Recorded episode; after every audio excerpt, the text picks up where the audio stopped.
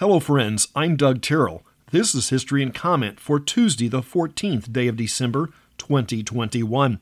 As the Revolutionary War was winding down, founding father Alexander Hamilton gets married in 1780. The exact year of his birth is debatable, but he was no more than 25.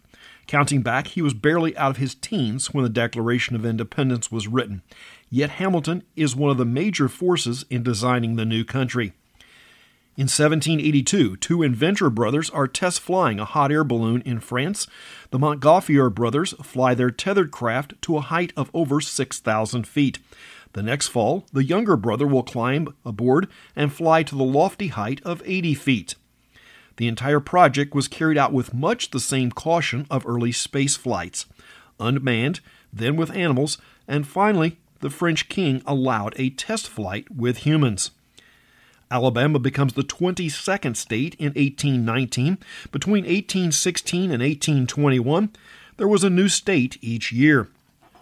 Aviation pioneer Jimmy Doolittle is born in California in 1896.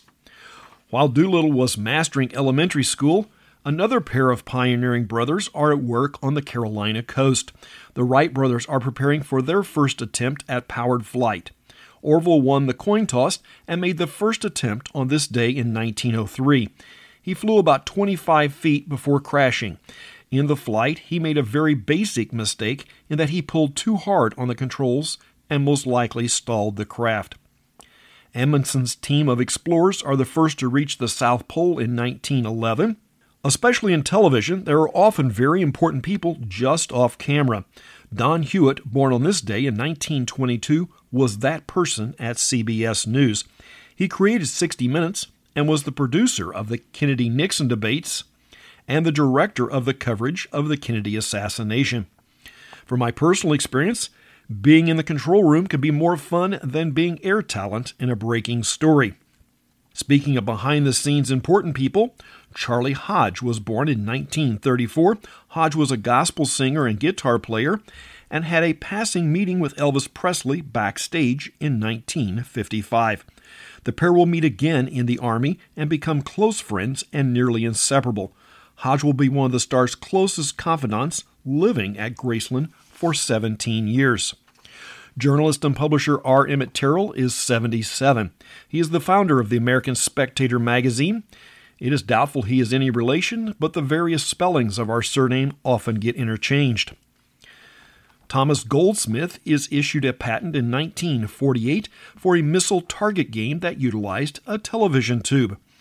The game was rudimentary, but the forerunner of all the games in the 70s. Goldsmith was a very capable engineer and heavily involved in television broadcasting, and for a time was the chief engineer for the Dumont television network. Dumont is a name that was a major player in television, but has since been lost to history. Former FBI Director James Comey is 61 today. Leland Chapman of the reality television Bounty Hunter family is 45. While the program does not show them, the Internet Movie Database lists nine half brothers for Chapman. The family certainly is wild and woolly. Father Duane has been married six times and has 12 children, besides a felony conviction. And that's history and comment for the 14th day of December. I'm Doug Terrell. Now go and do something worth remembering.